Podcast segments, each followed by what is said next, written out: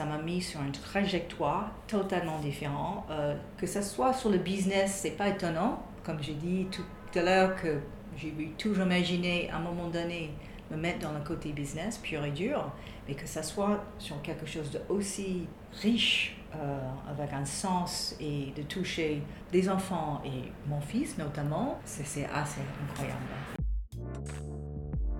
Bonjour à toutes et à tous, bienvenue dans ce podcast dédié aux intrapreneurs qui changent le monde et qui ont un impact sur la société et leur entreprise. Chaque mois, c'est le portrait d'une femme ou d'un homme qui transforme son entreprise de l'intérieur avec un objectif, donner du sens.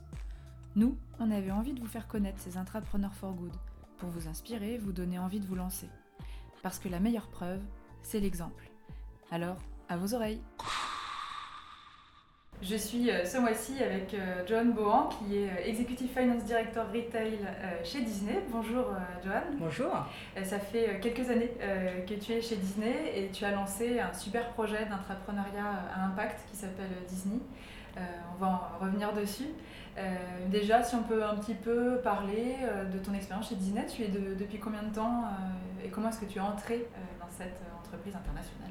Alors, ça fait plus de 25 ans que je travaille pour le groupe Walt Disney et en fait, je viens de Los Angeles et D'accord. un contact m'a proposé un job à Paris parce que j'étais sur place à un moment donné, donc j'ai rentré dans le groupe à ce moment-là, dans la partie cinéma, la distribution, dans la finance, toujours dans la finance et j'ai passé quelques années dans le bureau européen qui était basé à Paris à ce moment-là. Puis ensuite, pour les pays Benelux, où okay. j'ai travaillé quelques années pareil dans le studio.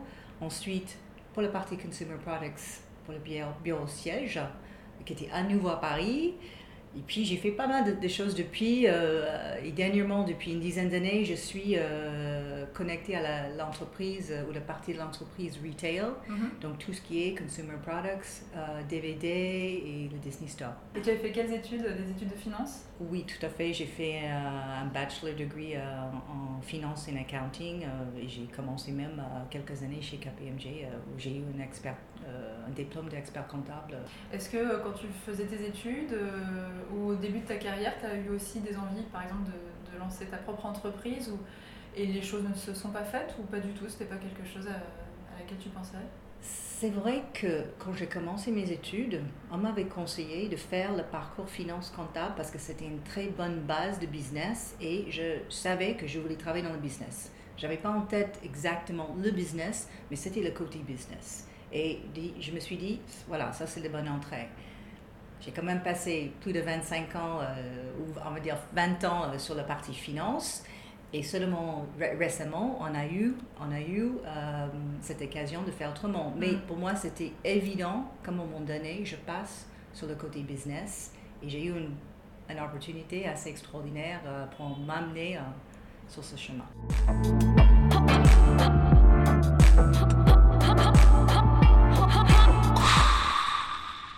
Et l'intrapreneuriat, est-ce que c'était quelque chose dont tu avais déjà entendu parler ou est-ce que tu l'as découvert au moment de concevoir ton projet ou au moment où Disney a commencé à en parler? En fait, pas le mot « intra » parce que c'était pas quelque chose qu'on utilisait. Il y avait des exemples des personnes qui emmenaient un projet qui au final était une sorte de mini-entreprise dans la société. Mais le mot « intra », pas vraiment. Un programme comme ça, vraiment pas. Ok, donc ça a été une vraie découverte. Oui. C'est pas pour ça que tu t'es lancé dans l'intrapreneuriat, ça a été plutôt pour le projet qui te tenait à cœur. Tout à fait, mais en même temps, j'étais dans un point dans ma carrière où je cherchais un changement, je cherchais autre chose, je faisais déjà quelques années ce que j'étais en train de faire et je me suis dit, peut-être il y a des trucs que je peux faire. Donc en fait, le projet a tombé vraiment à ce moment-là. Et je pense que c'était le timing de mes envies professionnelles, ma situation personnelle et peut-être mes expériences. Et que quand je réfléchis à mon parcours pour venir en France, c'était quand même pas évident. Ouais. Et tout ce que j'ai fait pendant cette période m'a aidé en fait sur le projet. Et alors justement, venons-en à Disney. Comment ça s'est passé? Comment est-ce que tu as décidé de lancer ce projet? En fait, c'était quelque chose qui n'était pas du tout prévu. Pas moi, j'avais pas le projet comme ça, comme j'ai fait. Il y a un challenge qui a été lancé en France et en Angleterre pour démarrer ce programme intra, okay. Et qui était en 2015. Okay. C'était en juillet, fin juillet 2015. On a eu ce mail qui faisait l'appel au projet qu'il fallait rendre le 1er septembre. Ah oui. Et je me suis dit, ah, ça c'est intéressant, je ne sais pas qui va faire ça. Et donc moi j'ai juste lu le mail, je suis allée en vacances comme beaucoup de personnes. Je suis revenue vers le 20 août. Il y avait quelques personnes déjà de retour. Notre directeur général était là. Il voulait pousser des gens pour aller sur ces projets. Donc il a fait une sorte de mini town hall pour expliquer ce que c'était l'intra. Okay. Parce que lui-même, en fait, il faisait un projet dans le passé qui est devenu une mini-entreprise qui s'appelle Disney Nature. Je suis allée à mon desk et je me suis dit, bah, est-ce que j'ai une idée? Et donc j'ai fait en 2 heures mon projet sur les 250 mots avec des idées qui traînaient autour de moi, les étoiles qui étaient là mais pas nécessairement en ligne, et puis c'était voilà, l'alignement qui se fait ces 2 heures après sur le Militaire. Donc j'ai un fils qui à l'époque avait 11 ans, il est dyslexique, et donc il rentrait en collège à ce moment-là, et l'idée que j'avais c'était autour de la dyslexie et tout ce qu'en fait il manquait pour moi en tant que parent et pour lui en tant que jeune enfant ou élève dyslexique. Et donc c'était les produits qui étaient adaptés pour lui mais aussi innovants et inspirants. Et c'était aussi en fait un messaging qui était positif, parce que jusque-là, tout ce que j'ai écouté, c'était tous des plaintes par rapport à ce qui manquait côté légal, que waouh, si on est dyslexique, on peut voir des choses différemment et des vraies forces. Donc il manquait un messaging positif que j'ai vu, que j'ai lu dans les livres en anglais. Et donc, mon projet était d'avoir à la fois des produits adaptés et innovants, mais aussi ce speech et messaging positif. Et la première idée que j'ai eue, c'était de faire des livres électroniques, qui est un livre qui permet de choisir des fonctionnalités pour les dyslexiques. Parfois, les dyslexiques ont besoin juste que les lettres soient un peu plus espacées. Et ce n'est pas juste un paquet de lettres qui balade sur une page. Mm. Parfois, ils ont besoin d'une façon de mettre une règle sur toutes les 2 lignes pour bien suivre le texte. Ou avoir un découpage de syllabes. Donc, il y a 5 ou 6 différentes fonctionnalités, comme ça qu'on peut choisir. C'est des choses qu'on trouvait chez les orthophonistes, dans les différents livres physiques. Mm. Et parfois dans les logiciels, avec des programmes. Et en plus de ça, comme c'est un e-book, ou électronique ou numérique, ça, on peut intégrer la partie vocale. Et c'est ça aussi que je voulais, que l'élève, quand il est fatigué sur la page 20, qu'il puisse écouter la page. Le problème avec la dyslexie, c'est que même si l'enfant arrive à lire, c'est très épuisant. Et puis, peut-être au bout de 20 pages, quand on est plus jeune, on est super épuisé. Donc, cette idée de vraiment intégrer tout ça, donc c'est un livre électronique d'abord. Tout qu'on fait depuis quelques années, c'était aussi des livres physiques qui prennent en compte ces différentes fonctionnalités pour les différents âges. Donc, des livres qui aident les dyslexiques, qui donnent envie aux dyslexiques à lire. Et aussi, donc, on a fait depuis des contenus dans le Disney Channel, sur, sur la dyslexie. Les enfants qui regardent la dyslexie ou des choses qui évoquent la dyslexie, ils parlent de ce que c'est, ce qu'ils pensent que c'est. Et c'est des messages très simples d'un point de vue d'enfant et assez positifs. J'étais très étonnée d'écouter juste spontanément tout ça des enfants. On a fait aussi un épisode dans une de nos séries françaises sur la dyslexie avec un personnage dyslexique pour voir que c'est juste quelque chose qui arrive. Parce que c'est quelque chose qui touche une personne sur 10. Donc, ce n'est pas un petit problème, c'est quelque chose qui touche pas mal de monde.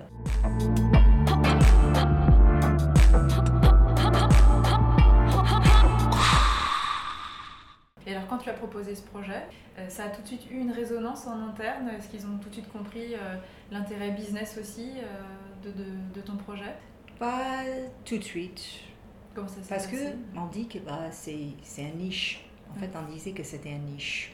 Donc, les gens étaient disponibles pour m'aider, pas nécessairement convaincus côté business, qu'il y avait des vraies opportunités au-delà d'un niche, mais Mais quand même, c'était nécessaire de travailler. Un des moteurs pour que l'entrepreneuriat s'ancre en interne, c'est qu'il faut que les top managers soient convaincus. Est-ce que là, donc, eux-mêmes étaient déjà convaincus ou est-ce que là, ils ont payé pour voir et est-ce qu'aujourd'hui, il y a d'autres initiatives comme ça qui ont essaimé en interne? Je pense qu'ils étaient assez convaincus et du fait que c'était une problématique qui touchait pas mal de la population dans le monde, qui voyait ça comme un vrai potentiel. Et que peut-être c'était un plan à travailler à 5 ans, 10 ans, pas nécessairement économique tout de suite, mais quelque chose avec beaucoup de potentiel. Après mon projet et le cohort que j'ai fait, d'abord il y a d'autres projets qui sont sortis de mon cohort. C'était sur l'handicap de manière générale, et ça c'est un projet également qui avançait sur le contenu, l'accessibilité. On a fait des choses dans la langue des signes, par exemple. Chaque année, quand il y a awareness pour l'autisme, on fait des événements ou des photos opportunités chez nous et on parle beaucoup de ça. L'année suivante, après mon cohort, il y avait d'autres pays qui participaient. Il y avait d'autres choses, encore d'autres choses à impact, que ce soit l'environnement, la façon de manger bien, ou encore d'autres handicaps qui n'étaient pas signalés pendant cette première cohorte. Et une autre femme, en fait, sur ce deuxième round, elle avait aussi envoyé un projet sur la dyslexie. Okay. Et en fait, le boss de son boss a dit, en fait, tu devrais te rapprocher Joan en France, parce qu'elle a déjà fait ce projet.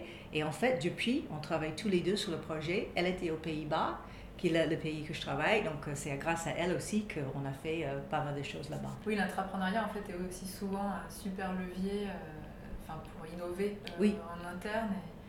Et on dit que chaque entrepreneur touche une centaine de personnes autour de lui. Et ça c'est clair, et en fait on rencontre des gens qu'on n'a jamais travaillé avant. Et ça c'est assez extraordinaire parce que je travaille chez Disney depuis très longtemps, il y avait des personnes qui travaillaient dans d'autres divisions que j'ai jamais...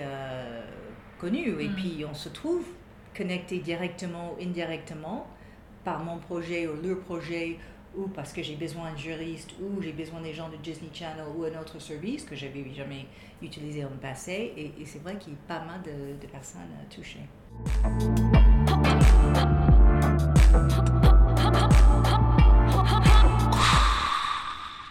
Est-ce que tu penses qu'aujourd'hui l'impact business de ton projet est clairement identifié et reconnu en interne et vu comme un vrai levier business? Ouais, aujourd'hui, en fait, depuis un an, notamment sur ces collections physiques qu'on a fait, ça se voit dans le P&L. Okay. Donc ça, c'est vraiment quelque chose de très positif et c'est juste le début. On n'a que 2 collections aux Pays-Bas et 7 livres en France. Il y a tellement de choses qu'on peut faire et maintenant, j'ai une vraie proof of concept parce que j'ai sorti des livres. Donc le for good, le business à impact, même si c'est encore que le début, a une résonance positive dans l'entreprise. Oui, c'est vraiment comme ça que tu le ressens. Tout à fait. Et les gens sont contents de travailler, même si c'est leur petit part, et qu'ils voient tellement que c'est nécessaire dans les grands groupes aujourd'hui, avec tout ce qu'on lit dans la presse, et dernièrement un article fait par un groupe de CEO américains qui parlait de leur... À propos des entreprises, c'est pas que des shareholders, mais des stakeholders, et ça implique aussi des besoins de toutes les personnes et le sens dans le travail pour les employés, etc. Donc c'est vraiment quelque chose qui est le futur de nos grands groupes et des sociétés de manière générale. Et est-ce que tu penses que l'entrepreneuriat peut encore plus du coup sensibiliser à cette nécessité de devenir des business à impact? Oui, je pense, et pour moi, pour aller plus loin dans ça chez Disney, c'est de vraiment amener le programme Intra avec le programme Impact, parce qu'on peut shake the trees et trouver des idées. Si, par exemple, mon cohort et tous les autres... Après, c'était social. Cohort, c'est promotion. Oui, promotion, pardon, oui. C'est promotion, économique et social avec un thème, par exemple. Donc, imaginons que ça soit sur la diversité, qu'il faut des projets sur la diversité, ou ça va être un autre promo sur un autre... environnement, etc. Et ça va engager les employés qui vont trouver ça génial, qui ont peut-être des idées extraordinaires pour des raisons personnelles ou parce qu'ils sont juste passionnés par cette idée. Donc, ils vont amener pas mal d'idées sur le sujet. Donc, c'est un win-win pour l'entreprise de trouver des idées à impact par l'intra. Et ce qui est génial, c'est que tu l'as dit tout à l'heure, c'est qu'au départ, tu n'avais pas d'idée. C'est le fait qu'il y ait ce challenge qui te l'a donné.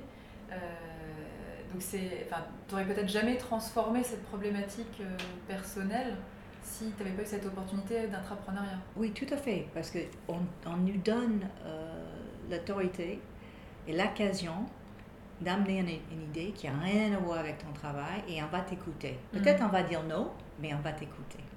Et donc ça, c'est vraiment les clés de tout ça. Ça va vraiment amener des idées, des gens qui n'osent pas ou ne pensent pas, ou parce que le job quotidien est juste trop compliqué. Et ça peut être la raison pour ne pas le faire.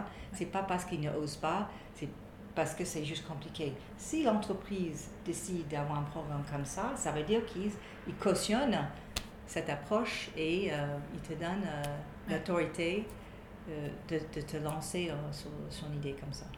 Et comment tu vois une possibilité pour vulgariser et pour évangéliser en interne mais à tous les collaborateurs, parce que toi tu as été influencé et motivé par ton top manager, mais vous restez là dans le top management parce que tu as aussi un poste à responsabilité. Comment faire pour aussi diffuser et s'aimer auprès de tous les collaborateurs? Parce que je pense qu'il y en a encore plein chez Disney qui ne savent même pas que ça existe. Oui, je pense qu'il faut continuer à faire ces intra-programmes pour inciter des gens à participer et d'écouter les autres exemples. Parce que même si c'était quand même le directeur général, et moi je pouvais dire, moi je ne suis pas à son niveau. Voilà, il y a eu telle influence que c'est pour ça qu'il est allé. Mais c'était ouvert vraiment à tout le monde. Personne n'a dit à cause de mon niveau, je ne suis pas légitime de faire ce projet. Mais je pense qu'il faut partager l'expérience et l'exemple, en fait.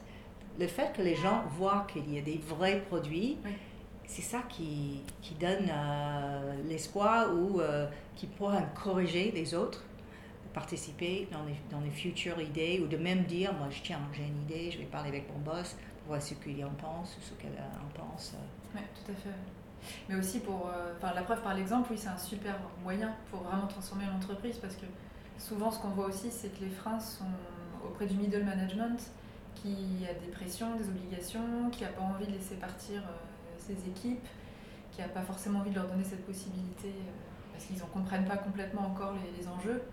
Je ne sais pas ce que tu en penses. Oui, c'est vrai. Il faut éduquer les différents managers pour expliquer en fait le bénéfice de faire ça. Et puis côté financier éventuellement, mais côté bien-être au travail, innovation, l'impact, il y a tellement de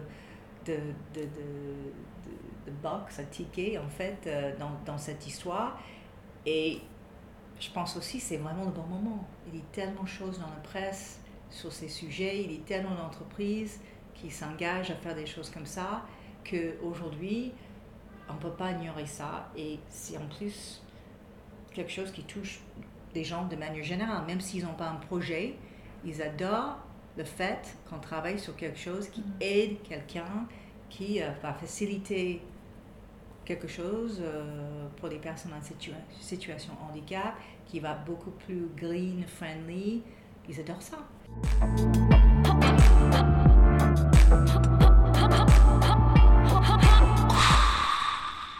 Est-ce qu'avec ce projet, tu as retrouvé le renouveau que tu cherchais dans ton métier? Totalement. C'est vraiment, ça m'a mis sur une trajectoire totalement différente.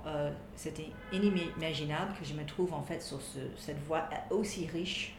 Que ce soit sur le business, c'est pas étonnant. Comme j'ai dit tout à l'heure que j'ai toujours imaginé, à un moment donné, me mettre dans le côté business, pur et dur, mais que ça soit sur quelque chose d'aussi riche, avec un sens, et de toucher des enfants, et mon fils notamment, c'est assez incroyable.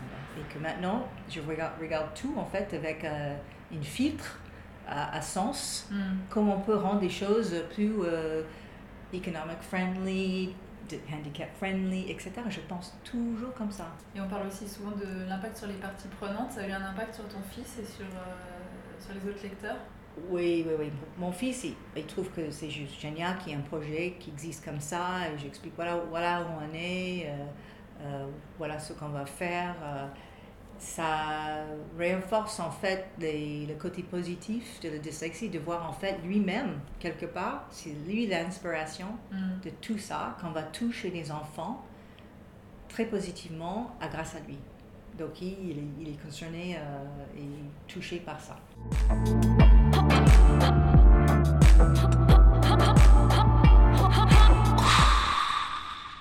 Là, on a parlé de tous les aspects positifs, mais il y a aussi forcément des freins, des difficultés qu'on rencontre quand on lance ce type de projet, même si on a été bien accueillis, portés au sein d'un programme, etc. Quels sont les freins, toi, que tu as rencontrés quand tu as décidé de lancer Disney? À quelles difficultés tu as été confrontée? Au tout début, tout le monde était à fond. Ouais. Et comme c'était le nouveau, c'était quelque chose d'innovant et une autre façon de travailler, tout le monde était à fond. Donc les premiers 6 mois, j'ai eu mon CDD, on travaillait vraiment très vite à une des choses. Et puis, en fait, après les 6 mois, j'aurais imaginé renouveler le CDD 6 mois, mais il y a eu des contraintes budgétaires. Okay. Je disais, mais en fait, on ne peut pas avancer avec une personne en plus, parce que là, on est en train de restructurer ce département. C'est pas une bonne idée d'avoir des CTD sur quelque chose qui est vu par les autres comme un nice to have et pas essentiel. Donc, des contraintes budgétaires, des priorités qui changent aussi, parce que même si tout le monde trouve l'idée géniale et que c'est juste évident que ça devrait aller à un moment ou à un autre, on peut avoir un changement dans l'entreprise qui fait que les priorités, c'est le truc de base qu'il faut travailler. Donc, les personnes sont moins disponible pour t'aider à avancer sur le projet, donc tu te trouves plus seul et pas nécessairement avec le sponsor qu'il faut, parce que le sponsor est trop occupé avec le quotidien. Alors comment on fait dans ces cas-là pour lutter et... Alors moi, quand j'étais dans cette situation, c'était assez décevant et je me suis dit, comment je vais avancer si j'ai pas vraiment quelqu'un pour me sponsoriser? J'ai juste continué à travailler, je me suis dit, allez, avançons, on va voir ce que ça donne. Même si j'ai pas le soutien, on va faire sembler que j'ai le soutien de tout le monde. The fake it, till you make it. Et ça, c'est vrai. Et puis on a avancé, parce qu'on a eu donc d'autres exemplaires des e-books, on a eu donc des livres audio, des romans audio pour des ados, ensuite les livres physiques, ensuite tous les contenus dans Disney Channel. On fait des stages avec les enfants dyslexiques en 3e chez nous. Donc il y a une succession des choses qui arrivaient, et puis je trouve que depuis 12 mois, je vois vraiment le fruit économique en tout cas sur le projet.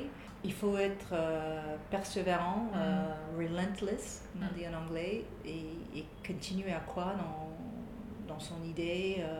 Ça peut prendre plus de temps, mais on peut arriver. Mais il y a un diagramme assez extraordinaire que beaucoup ont peut-être vu, c'est une montagne avec des collines et des centres assez importants, parfois avec des petites lacs avec les bateaux pour arriver d'une colline à l'autre.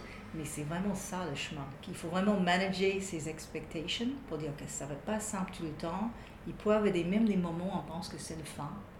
Mais si on croit dans l'idée, et il faut aller jusqu'au bout pour voir ce que ça donne.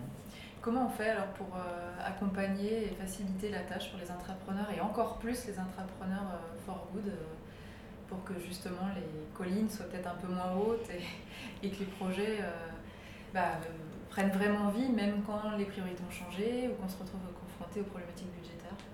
Moi, j'ai fait, en fait, dans mon planning, tous les vendredis matin, j'ai mis pas disponible pour que je puisse avoir le temps de travailler, de motiver moi-même, de creuser davantage des choses, donc ça m'a stimulée. J'ai participé à différents événements, intra aussi, avec d'autres personnes, pour échanger sur comment j'avance ou pas, où se trouvent les problèmes.